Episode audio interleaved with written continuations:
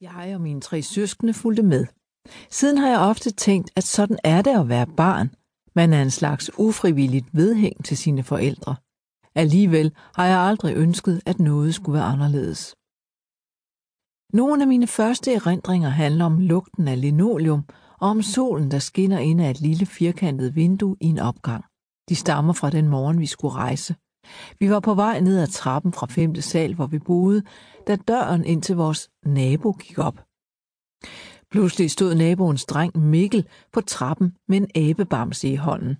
Han kan ikke have været mere end fire år på det tidspunkt, og alligevel var han stor nok til at mene, at jeg skulle have noget med på rejsen.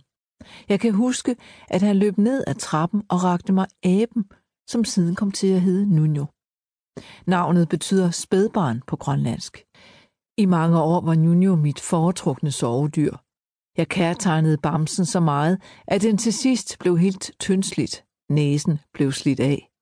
På et tidspunkt røg Nuno op på loftet sammen med en masse andre gamle ting. Siden er jeg flyttet 25 gange, og i dag er aben forsvundet. Der gik ikke lang tid fra vi var kommet til Godhavn på Diskoøen, til min familie begyndte at indrette sig som de andre i byen. Vi skulle også have hundeslæde. Slædehundene stod lænket uden for huset i kæder, som var lige præcis så lange, at hundene ikke kunne nå hinanden. De var altid sultne. De var ikke kæledyr, indpræntede min far os.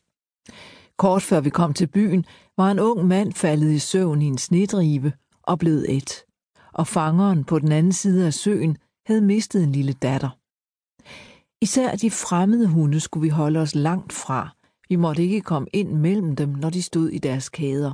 Mødte vi løse hunde, skulle vi true med en sten. Det var lidt anderledes med vores